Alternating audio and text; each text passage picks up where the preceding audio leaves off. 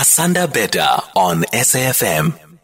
Let's get into our wellness corner now, talking about dealing with sexual harassment in the workplace. So, sexual harassment may include unwelcome physical, verbal, or non-verbal conduct, but isn't limited to physical conduct of a sexual nature that includes all unwanted physical contact, ranging from touching to sexual assault and rape. It can escalate into becoming a form of sex discrimination, which negatively affects the working environment, undermines gender equality, and work. So, let's talk about this then in terms of work policies and how they should address this, but not everyone following these work uh, workplace policies. Nomazibulo Tshanga joins us, founder and managing director of Ziyana Business Consulting and Training. Welcome back to Sound Awake, Nomazibulo. Good morning, Asanda, and good morning to your listeners. How are you this uh, thriving Tuesday? Terrific um, Tuesday. I'm, I'm great. I'm great. I hope the same for you. Yes, awesome stuff. Workplace policies, what do these provide for, and do they cover everything when it comes to sexual harassment in the workplace?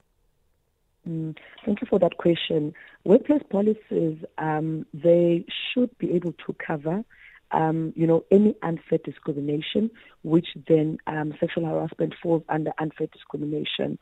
So, as we may understand that the Employment Equity Act of 1998, Section 6 of 3, which, um, you know, treats sexual harassment as an unfair discrimination. So, as you have also indicated that it has an impact on gender, um, you know, um, equality issues, and it is a misconduct in the workplace, um, and it should be treated as such.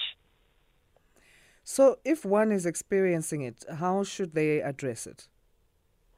The first point of contact is the Human Resources Department, mm. um, or other organizations don't have particularly a Human Resource Department that deals with labor issues.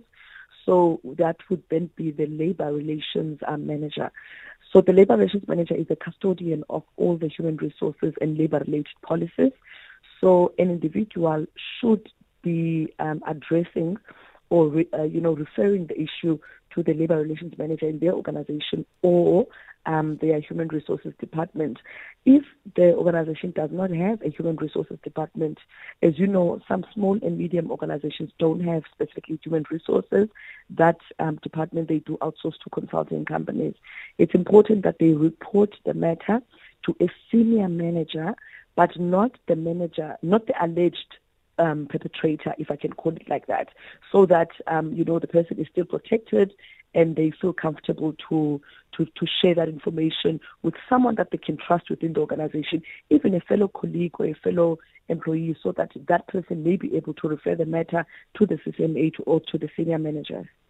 So let's talk about the forms of sexual harassment. As we're saying in our introduction, it, it's not uh, limited to physical only.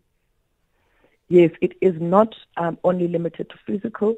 There's a verbal, there's psychological, and you know, it's the little things. Um, it could be unwelcoming feeling or emails that are sent by your senior um, to yourself, um, asking for certain favors and in a sexual tone on an email. It could be, you know, staring, um, even, you know, um, when you are in a meeting, a certain, you know, stare. And you, unfortunately, because we are all adults, so we can feel when something is uncomfortable. Um, sometimes we're not directly related to sexual harassment, mm. and um, in most times, junior employees cannot even quantify it as sexual harassment, but they feel the uneasiness. Um, they feel, you know, when someone is staring at them, looks. It's like when someone is staring at the, at you, is practically undressing you, or um, you know, as you walk in um, corridors, there's certain wings um, um, from the eyes that makes you comfortable, or sometimes, you know, um, there's a physical contact that's attached to it. Um, so it's physical, it's verbal, and it's psychological. So let's talk about that. I mean, you talk about how you discern if a line has been crossed, and you talk of a discomfort that one may feel. How, how do we prove it? um, when we now feel, you know, this discomfort that we, we feel we are, you know, being victims of sexual harassment? It's important um, first for the actual, um, you know, offended um, employee to maybe initially address it, especially if it has not been physical and um, maybe it's, it has not been psychological. But if, if, if it's been verbal, then it's important for the, you know, the, the the offended um, employee to engage with the potential perpetrator or the alleged offender to say that I don't like it when you look at me like this. I don't like it when you do this. Um, and then from there, um, you know, see if there's any changes within the behavior. But if the behavior continues, because oftentimes that, um, you know, sexual perpetrators, they, it's progressive. It's, it's, it's not something that you know it happens once you've got an uneasy feeling and then you have to go report it. Um you know we human so if it happens once it's uncomfortable you can't you can't quantify it you don't know how it feels and then it happens again it happens again. Have a conversation unless it has then moved to a physical um you know um way of of of, of so that you are able to prove it, or a psychological way where there may have been an exchange of emails or there may have been an exchange of even verbal languages. I mean, you can even ask for recording in a workplace if there has been a sense of that. All right. So let's talk then about the emotional uh, uh, uh burden mm. and how mm. one can deal with that, because I guess that will go beyond the workplace and HR. It's going to be in the personal space.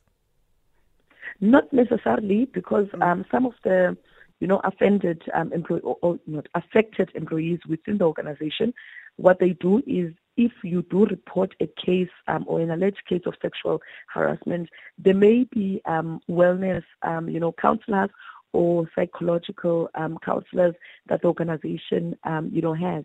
So a person may be called in by a counselor to explain what this experience is, what this feeling is.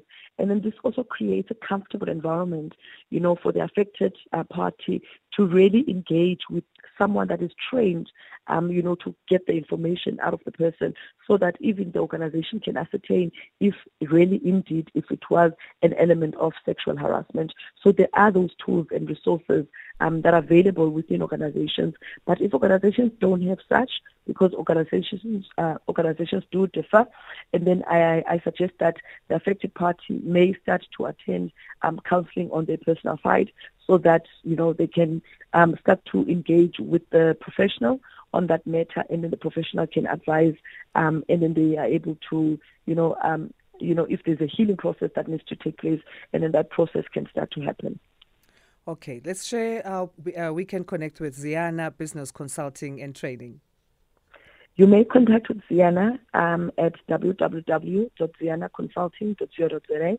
Our email is info at um, ziyanaconsulting.co.za and our telephone line is 012 943 3550 and um, when you do contact us um, you you must be aware that we are we operate nationally so we've got a national footprint. And we also have um, you know um, some clients that we work with in also sub-Saharan Africa. So um, our head office is in Centurion but we do operate nationally Thanks again for your time Nomazibulo uh, a uh, terrific Tuesday to you Thank you so much, Asanda, and have a good Tuesday to you. Thanks. Nomazibulo Tshanga is the founder and managing director of Ziyana Business Consulting and Training, talking to us in our Wellness Corner.